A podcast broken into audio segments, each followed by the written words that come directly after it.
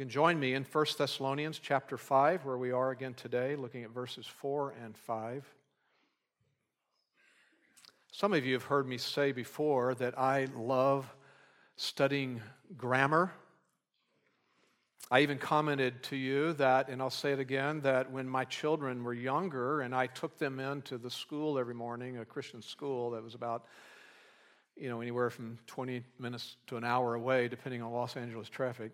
Um, I enjoyed in the car rides in the morning teaching them various points of grammar gerunds and participles and all that. They did not enjoy it at all. Um, my family would also tell you that I've been known to correct something in the grammar, something one of them said, though reality is, I stopped doing that as much uh, several years ago because I found out they really didn't enjoy that either.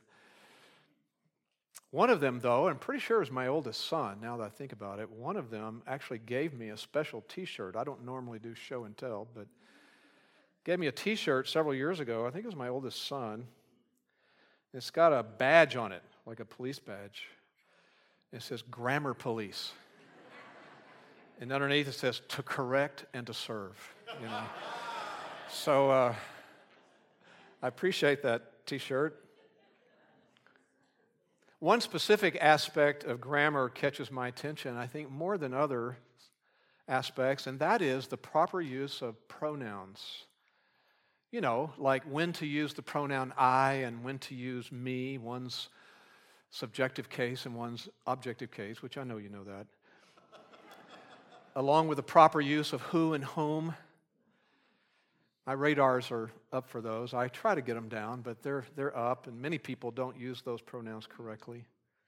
I think I have grown in my ability to just ignore it and not to think about it, think, go to my happy place and think of something else. And...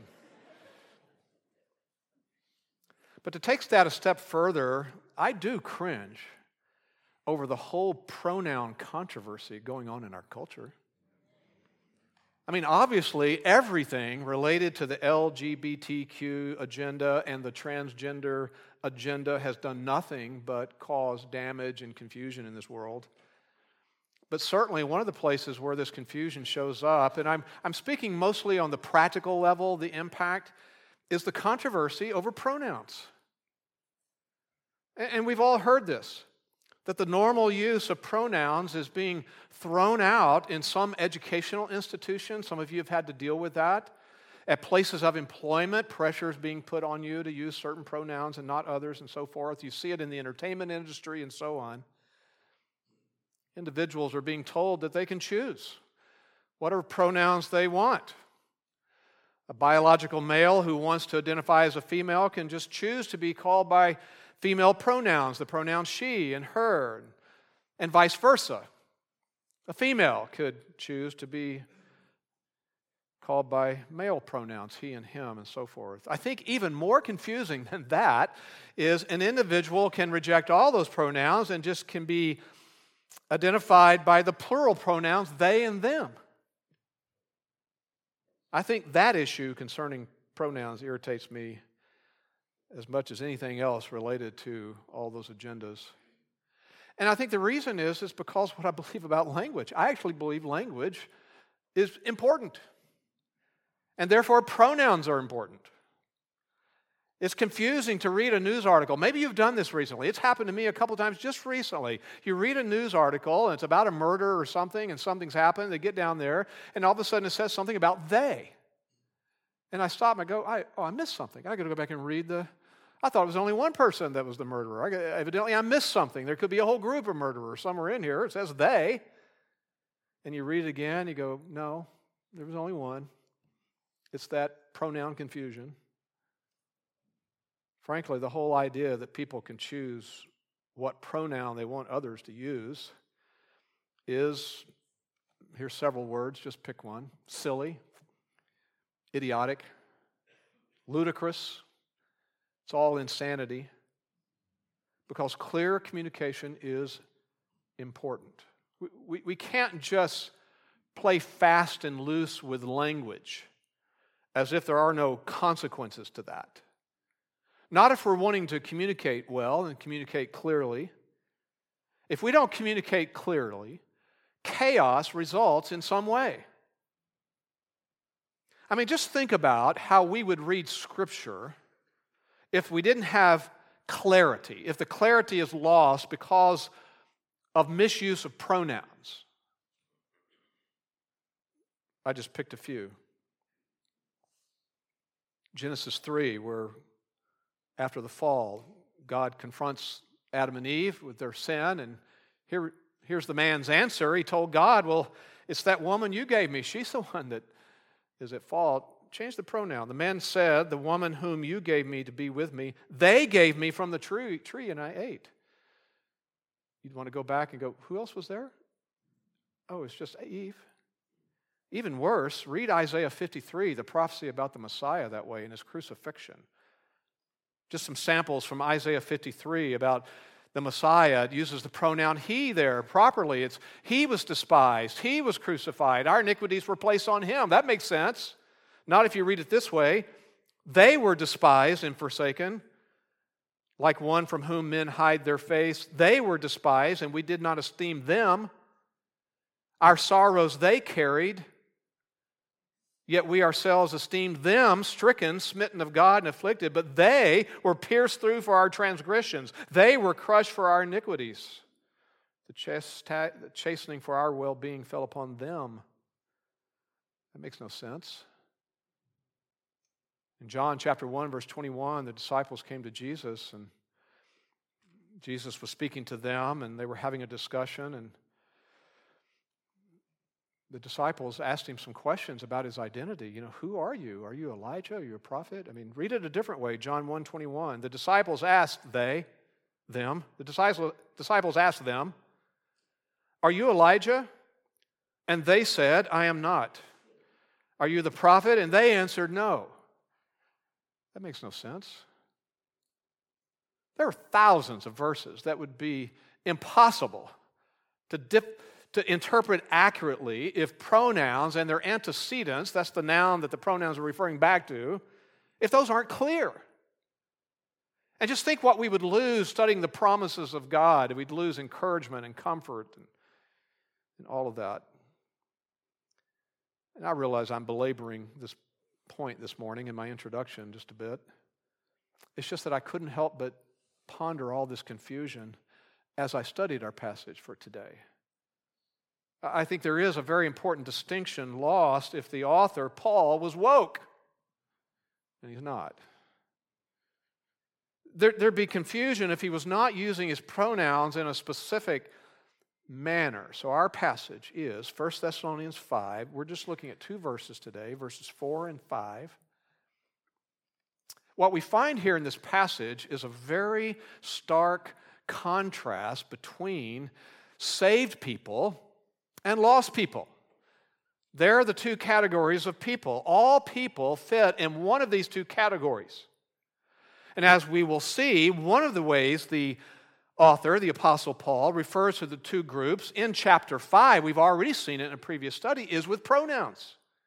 It's not the only way he does it, but it's one way. Now, before we delve into this and see what Paul says, let's just re- be reminded once again of something I said earlier in earlier studies of why he's writing to the Thessalonians here, why he's contrasting even the saved and the lost. It was to comfort the Thessalonians. They needed that comfort. They needed encouragement because they had begun to, to worry about some things. They began to worry about the future, for example. Even though they had knowledge about what was coming, Paul had been there, Silas had been there, Timothy had been there. They had taught the Thessalonians, including things about the future, but they were, they were getting confused about some things. Plus, we know that false teachers had swooped in and were attempting to deceive these believers and bring them error, and that was aggravating and stirring up their fears and confusion. So they had, tr- they had questions, questions that troubled them. Timothy, you'll remember, went back to Thessalonica to make a visit to check on them, and when he returned to Paul, he brought those questions with him to Paul.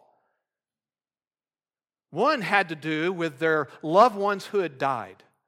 Paul had taught them about the future rapture of the church being taken out of the world before judgment came, the day of the Lord. But they had a question well, what about those loved ones who have died? Do they miss all of that? We saw that Paul gave them the assurance they needed back in chapter 4, verses 13 through 18. Those dead loved ones, if they were dead in Christ, they would not miss it. In fact, verse 16 of chapter 4 says they're going to rise first. In addition, the apostle addressed the Thessalonians' curiosity about the future time of judgment called the day of the Lord, this time of, of divine wrath and judgment upon unbelief that's coming in the future, called the day of the Lord. They were starting to wonder whether they were in that day already. So look back at chapter 5, verses 1 and 2. Here's what he told them in verses 1 and 2. Now, as to the times and the epochs, in other words, the timing of all this, the seasons, brethren, you have no need of anything to be written to you on that. You yourselves know full well that the day of the Lord is going to come just like a thief in the night. A couple things are important there. It, it's, and one is you, you don't need to know the timing of it because the timing has not been revealed precisely. So don't trouble yourself with that. And along with this, he wanted to reassure these new believers who were so troubled that they would not face God's wrath anyway. God's wrath and judgment is meant for unbelievers. Look at verse 3. 1 Thessalonians 5, verse 3.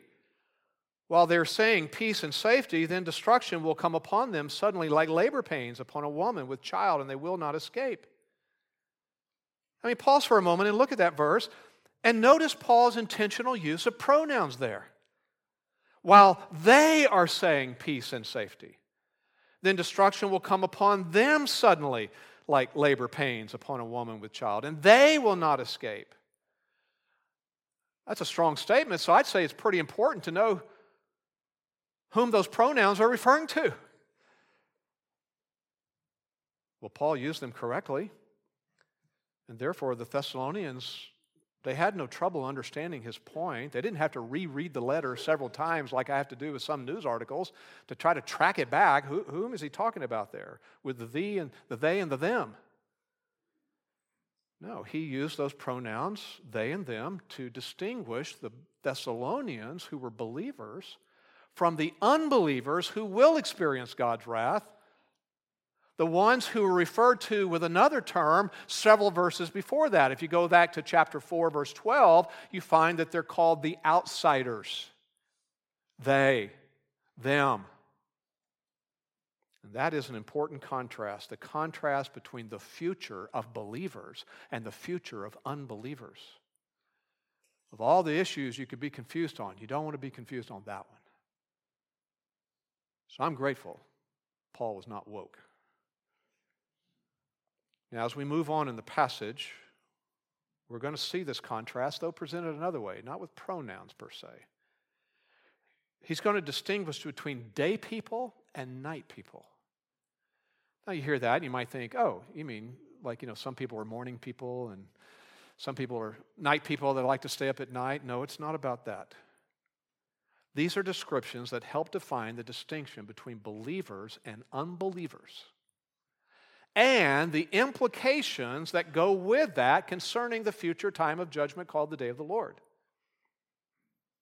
And again, the purpose of this contrast was to make it clear to these believers that they didn't ha- did not have to fear all that. Because believers are light people. And therefore, they're not going to experience the darkness of the day of the Lord. So I think that's how we can just simply outline our passage here. It's a short passage. What we find here is Paul confirming that there are two distinct spiritual and two contrasting spiritual realms. And that's how we'll go through this passage. Here's the first realm. Number one, the realm of darkness. The realm of darkness. Verse 4 But you, brethren, are not in darkness. Notice that opening phrase, but you. That, that's intended to conjure up a contrast between what he says now and what he just said about the they and the them. And the term you here, the pronoun you, this plural pronoun, is in the emphatic position in the verse at the front, so that's for emphasis to make this contrast clear. And he even throws in that term of endearing address again, brethren or brothers. That's just an additional way to stress the contrast between the two worlds, the contrast between the believers and the they and the them of verse 3. And as I said, those pronouns in verse 3 refer to unbelievers, the outsiders, the, one who, the ones who are going to be unprepared for future judgment. So, the point here in our verse is that these believers are just not in the same realm as unbelievers. The realm, the sphere that unbelievers exist in is called darkness. And that concept refers often in Scripture to the realm of, of the world, the realm of unbelievers, and it has two primary characteristics here. It's a realm that is dark in two different ways. First of all, it's dark intellectually. Intellectually. In other words, this is a sphere characterized by not just ignorance, but spiritual ignorance. They're darkened in their understanding of what God says is true. They don't like the truth. They're, they're darkened in their understanding of that, and so they're, they're in darkness intellectually. Ephesians 4, verses 17 through 18 say something about that. Paul is writing to those Ephesian believers and encouraging them don't live like the world. Here's how he says it walk no longer just as the Gentiles walk in the futility of their mind, verse 18. Darkened, they're darkened in their understanding, excluded from the life of God, separated from God, alienated from God because of the ignorance that's in them. They don't know the truth. And the reason they don't know the truth is because their hearts are hard, he says there. And that ignorance includes the, the darkened understanding of the future. They don't go about their lives understanding that they are headed for judgment. So it's a realm that's dark intellectually, and second, it's a realm that's dark morally. This is referring to the darkness of sin, a realm characterized by wickedness and evil. Unbelievers are in the dark because they don't know the truth, but they're also in the dark because they love the fact that they don't know the truth and they love the fact that, that they're in the world that's evil and wicked because they love wickedness. John 3, verse 19. The light has come into the world, referring to Christ, of course. And how did men respond? They love the darkness rather than the light. They love their deeds, see? Their deeds are evil. That fits the realm of darkness. So that is the spiritual night that engulfs believers, unbelievers rather. It's a spiritual condition that includes both aspects here of darkness intellectual darkness, moral darkness. As one commentator said, it's the darkness of not knowing what is true, and it's the darkness of not doing what is right both sides of it. Like I mentioned, this is symbolic language that's found often in Scripture to, to depict this very thing we're discussing the, the realm of the unbelieving world. So here's just a few other biblical passages. There are many. In the Old Testament, Psalm 82, verse 5. They do not know, nor do they understand. They walk about in darkness, connected to their intellect. Isaiah 42, verses 6 and 7. Prophecy about the Messiah. The Messiah is going to be appointed to be a light to the nations. Why? Verse 7 to open blind eyes, to bring out those who are in bondage to darkness. They dwell in darkness. Ephesians 6, verse 12, this reminds us what our struggle is against here. We got to remember this sometimes that what we're standing against as believers is not just people. There's evil, Ephesians 6:12 Our struggle is not against flesh and blood but against the rulers against the powers against the world forces of this darkness 1 John 1 verses 5 and 6 This is the message we have heard from him and announced to you that God is light that's his realm and in him there's no darkness at all if we say that we have fellowship with him and yet we're walking and living in the darkness as if that's where we belong, in other words. That's our practice, that's our habit. I'll just read what it says. You can read it. We're lying. We're really in the darkness. That's who we are. So, darkness is emblematic of the condition of being alienated from God, estranged from God, due to moral and spiritual and mental and intellectual ignorance and wickedness. That's what characterizes the unredeemed. And this darkness is not something superficial, it, it's penetrated their very being, their hearts, their minds. It blinds them to understanding the glory of the things of God and desiring the things of God. It blinds them to spiritual realities. And it certainly makes them oblivious to what they're headed toward judgment. That's the habitual sphere in which the people of the world live and move. So, back to verse 4 clearly, believers are not part of that. You are not in darkness. I mean, what a wonderful reality that is. Can't you imagine that Paul was writing fast so he could get to that point? he wanted to say that. That felt good to write. The readers, believers, are not in darkness. He's writing to the ones and to us who've been spiritually enlightened if we know Christ. We've been actually delivered out of that realm that's controlled by darkness. Colossians 1, verse 13 even says that. He, God the Father, rescued us from the domain of darkness and transferred us to the kingdom of his beloved Son, the other kingdom. There's only two. Well, growing out of this is the promise then of the non participation in the day of the Lord for the believers he's writing to and to us. Back to verse 4 again. That the day, you're, you're not in darkness, that the day would overtake you life like a thief. Now, here, that day is just shorthand for the day of the Lord that's mentioned back in verse 2. Verse 2 says, For you yourselves know full well that the day of the Lord will come just like a thief in the night. Now he just calls it the day. And as we've learned in our study in a previous sermon, that's the future day of judgment, the future tribulation when God's wrath will be poured out on unbelievers, the unbelieving earth dwellers, after the rapture the future day of the Lord. It's a day of darkness, and it's a day that was prophesied to be darkness, even in the Old Testament. Joel chapter 2, verse 2. A day of darkness and gloom, a day of clouds and thick darkness. There's never been anything like it, nor will there ever be again after it.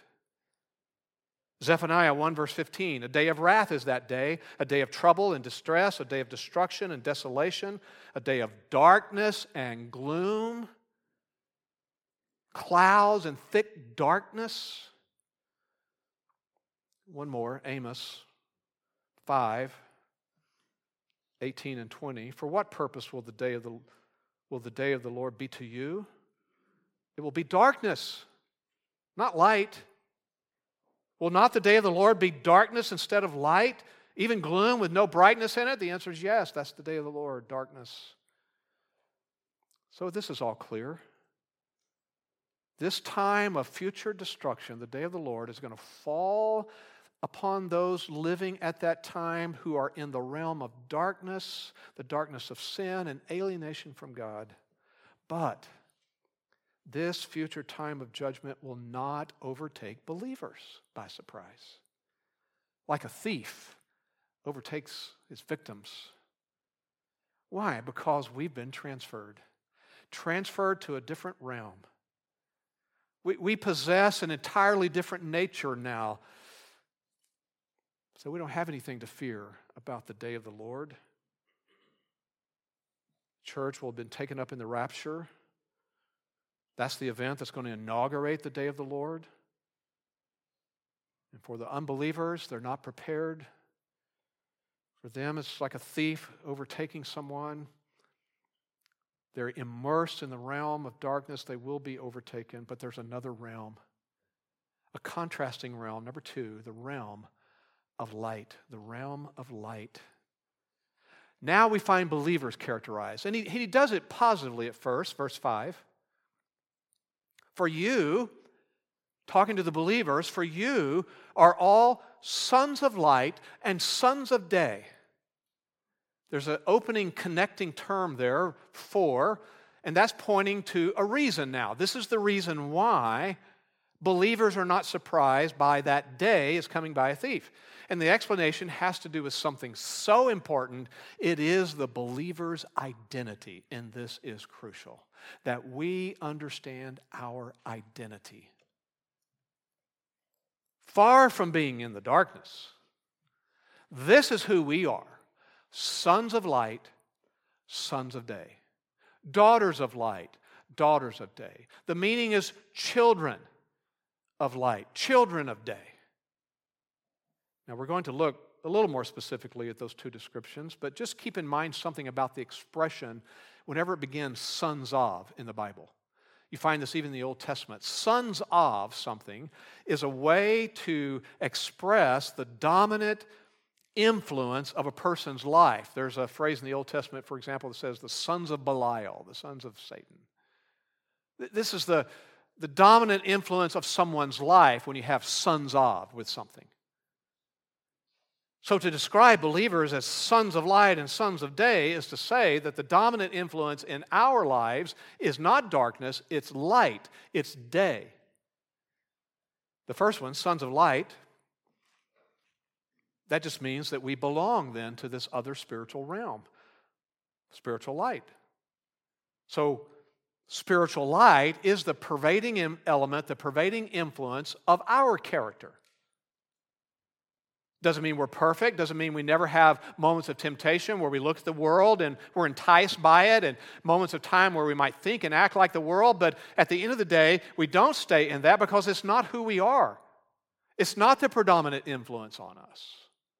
Light is. And the reason we are that way is because of what John chapter 3 discusses the new birth. We're born from above. And because of that new birth, we have a whole new spiritual capacity now to not be in intellectual darkness, but to know the truth. And we have this spiritual capacity that we didn't have to not just give in to all the dark deeds of the world, but we have the spiritual capacity now to live our lives influenced by the life, the truth that we know. We've passed from a, a, a, sphere of darkness into this other realm of, of light at the time we were born again. That moment we were brought to saving faith in Christ as our Lord and Savior. That fits with Ephesians 5, verse 8. Ephesians 5, verse 8. For you were formerly darkness yeah. But now you are light in the Lord. So we should live that way, walk as children of light, because that's who we are light in the Lord. But we're not just sons of light. He says we're, our identity is affirmed another way here sons of day. In that same verse, sons of, sons of day. These are parallel phrases, but the second one is reinforcing now the first one and the first one is Paul's point about our identity. So this just stresses our identity even more. We are of the light, and light belongs to day. Darkness belongs to night, light belongs to day. One comment about the word day here. He's using the word day here differently than he used it when he was talking about the day coming as a thief in the night or the day of the Lord. That previous day was shorthand for day of the Lord, not here. Day can be used for other things as well. So there's no direct reference here to the eschatological day of the Lord. And we know that grammatically, even. There's no definite article here with the term day here in the original. So the point is that believers, as sons of day, belong to then spiritual day rather than night. This is our realm. We're in possession of light, even. Now, there are other statements in Scripture that depict our identity. I just want to give you a few. We're, we're not just sons of day and sons of night. I mean, these are beautiful expressions, but to really understand our, our identity, catch any of those statements when they come in, up in Scripture, when you're reading and, and listening to Scripture and so forth. In Romans chapter 6, verse 4, it, it says that we are the ones who walk in newness of life. In 2 Corinthians 5:17 it says that we're new creatures in Christ. That's another way to express our identity. New creatures in Christ. Old things, the old realm has passed away, now we're in a new realm. Galatians 6:15 says we're new creations. Ephesians 2, verse 6 says, Well, this is who you are if you're in Christ. You're seated in the heavenly places in Christ Jesus, even now. That's part of our identity, the one seated in heaven.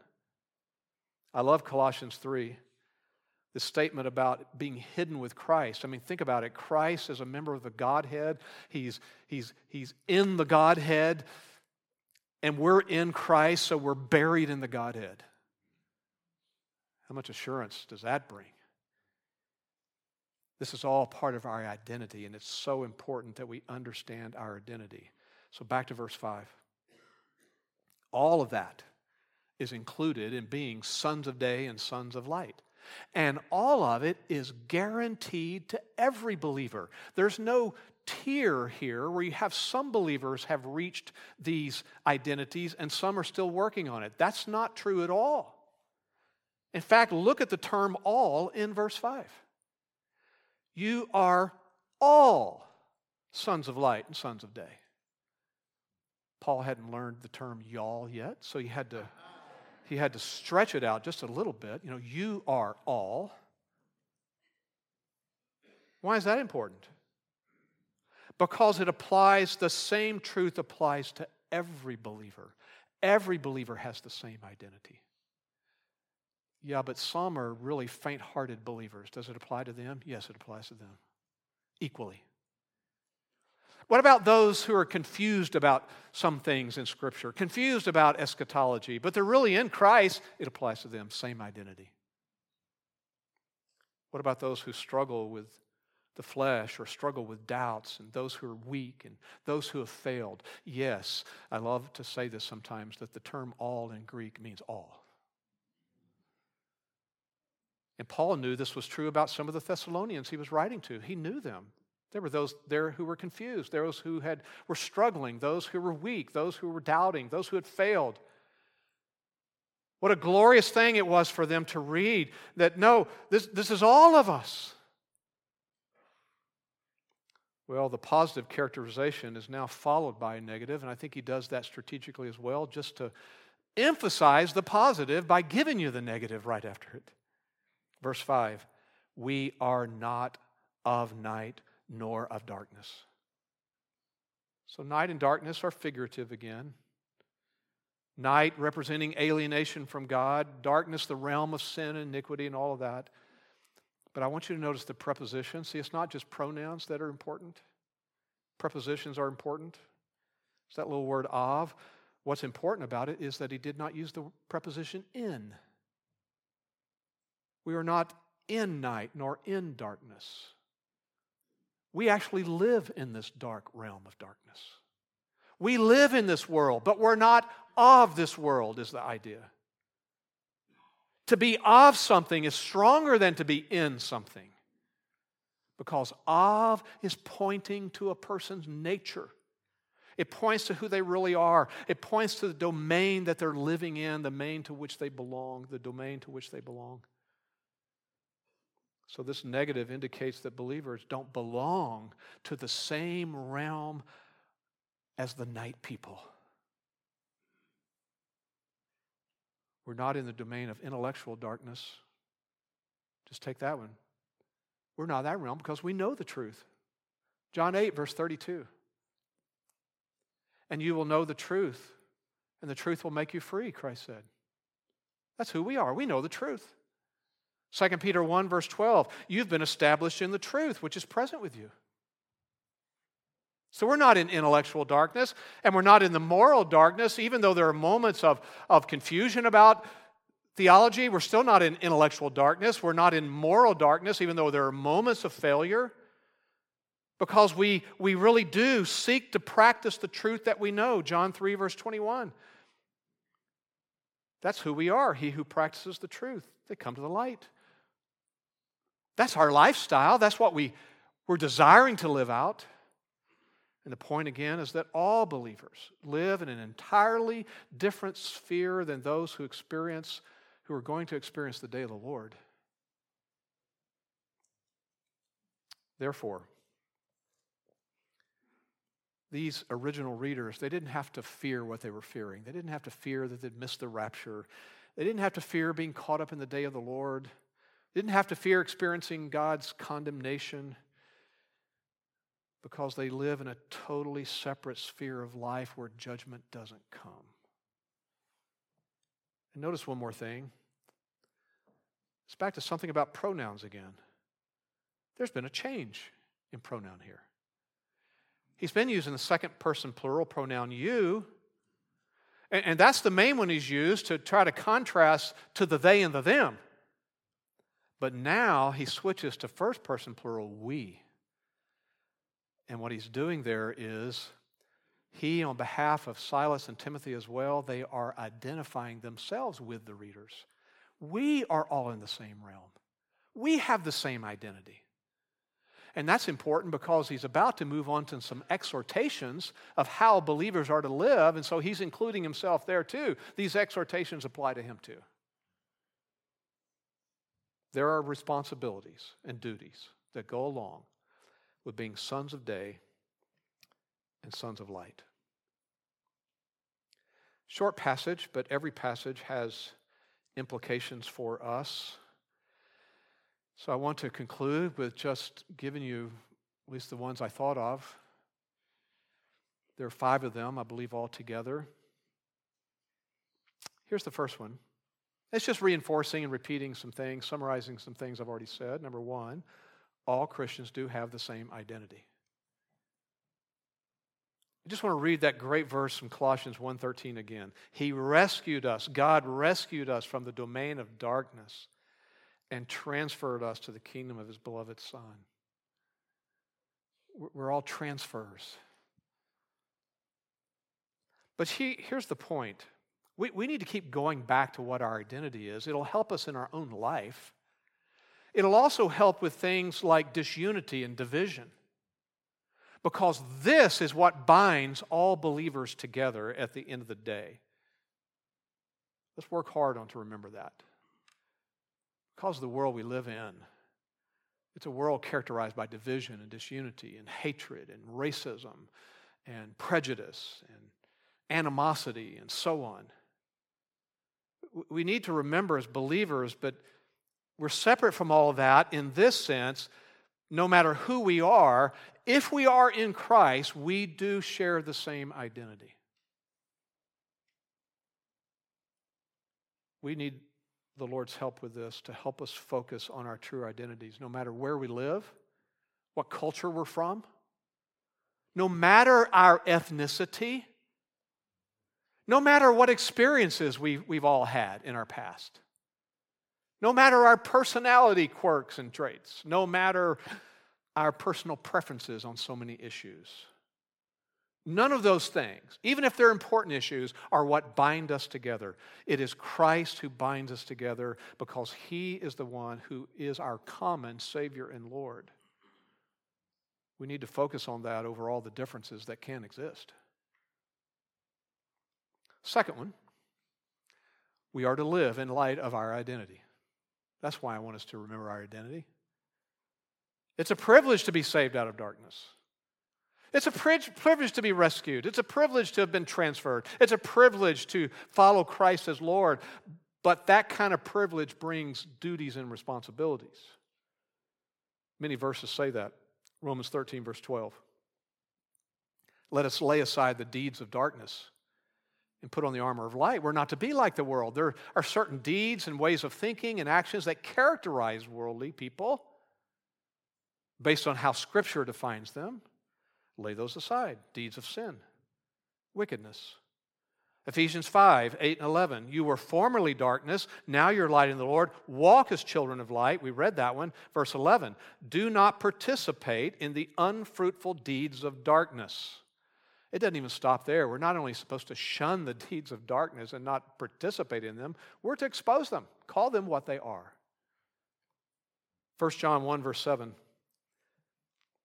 If we walk in the light as he himself is in the light, we have fellowship with one another. In other words, we're we're each seeking to live in light of our identity and not focusing on the things that could divide us. And we're taking such joy in that identity that we're increasing our sense of fellowship with one another. Call this lifestyle, I read this somewhere, I don't know where, but it's simple. It's the lifestyle of light. The lifestyle of light. But it doesn't just include some behavior and thinking. We're to actually have an impact, not to try to fix the world, but to proclaim the light. 1 Peter 2, verse 9.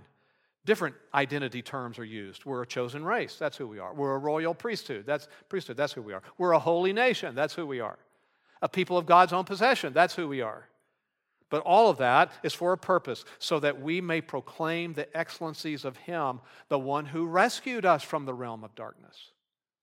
We're to proclaim the truth about Him and tell the world how glorious He is. When Christ told us in Matthew 5, verse 14, that we're to be the light of the world, that wasn't talking about some sort of political action committee to try to fix broken things. He was talking about gospel truth, about God and people and sin and judgment and Christ and salvation. That kind of light is why we're here. We do have a responsibility to live in light of our identity. Number three, something else I've already said, but here we summarize it. Number three, there are only two kinds of people. made me think of Matthew 7, the great Sermon on the Mount, because of the way Jesus depicted the two, the two realms. He had different ways of saying it he, he described it by using the term gate. There's the narrow gate and the broad gate, which means there's a path that's narrow and a, and a path that's broad. The, the broad gate and the broad path, that's the path that most of the world is on. is the world of darkness, the realm of darkness. There's a narrow path, a narrow gate. It's actually the minority who are in the light.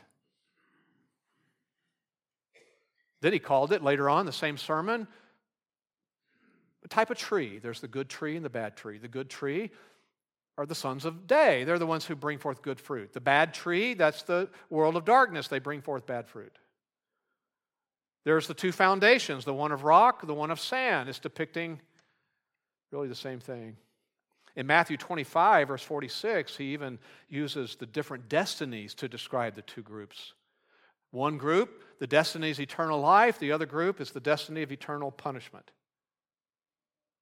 I think it's helpful that we keep going back to the fact that there's only two kinds of people. Because in our world, we divide people up a lots of ways.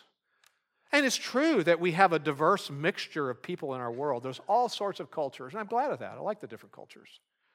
I like learning different cultures. I like experiencing different cultures. There's all sorts of cultures, there's all sorts of languages. I not only like our languages, I like other languages, I like learning them. There's different ethnic groups, ethnicities, different political views, and so forth. I mean, there are religions, false and true, you know, in the world, but I'm just saying there are all these kinds of ways that we divide up people in the world, distinctions that are there. But you can boil it all down. There's actually only two kinds of people believers and unbelievers, saved and lost. Those who are forgiven, those who are not. Those who are going to live forever the Lord, those who are going to be forever separated and apart from the Lord in judgment and darkness. What there isn't is anything in between, no man's land. Or to borrow the name of a show I really loved to watch growing up, black and white show called The Twilight Zone. Some of you are already hearing the little thing in your head, you know, that little thing that goes with it. The Twilight Zone. Used to watch that, blow my mind some, sometimes. I'd go away from it trying to figure out what I just saw. It was called that after an expression. There's actually an expression called the twilight zone. It's an expression that refers to a conceptual area that's undefined. That's what it means. It's an intermediate zone, undefined zone. So we we use it sometimes. It's the twilight zone between risk and reward, or the twilight zone between the, the rich and the poor, or the working class and middle class. Maybe it would be a better way to say that one. There's this hard to define area, not true on spiritual things. No spiritual twilight zone. There are the redeemed and the unredeemed. There's darkness and light. There are night people and there are day people. Number four, there's something we can say about all night people. If they die in the night, if they die in their darkness of their sin, all are going to be ultimately judged. That's the ultimate destiny of Satan. It's the ultimate destiny of all Satan's demons. In the eternal darkness of hell, but Scripture says it's also the destiny of all unbelievers who die in their unbelief. Matthew 8, verse 12. The lost will be cast out into the outer darkness, and in that place there will be weeping and gnashing of teeth. The last implication is the greatest one, but it's a narrow one. Only in Christ is there deliverance from the darkness. There's only one way to be rescued. John 1, verse 4 In him was life, and the life was the light of men. John 8, verse 12, Jesus is speaking here, and he said, I'm the light of the world. He who follows me will not walk in darkness, but will have the light of life. That's the only choice. In Acts 28, Paul was rehearsing his conversion on the road to Damascus, and the risen Christ had come to him, crashed into his life, and called him into the ministry and told him to go do something. And Paul is recounting that, Acts 26, verse 18, that Jesus told Paul to preach the gospel to the lost of the nations. Why? So that they may turn from darkness to light and from the dominion of Satan to the dominion of God that they may receive forgiveness of sins and inheritance, eternal life among those who have been sanctified by faith in Christ. So let me just close with a question Which realm are you in? I didn't ask how good you're doing. I didn't ask how good you are. I didn't ask all that you've learned. I didn't ask if you've reached perfection yet. I didn't ask really anything else but whether you're in the realm of light or you're in darkness. Do you love the things of light? Do you love the things of God or do you love the things of the world more? You could evaluate, your, evaluate yourself one more way the issue of trust.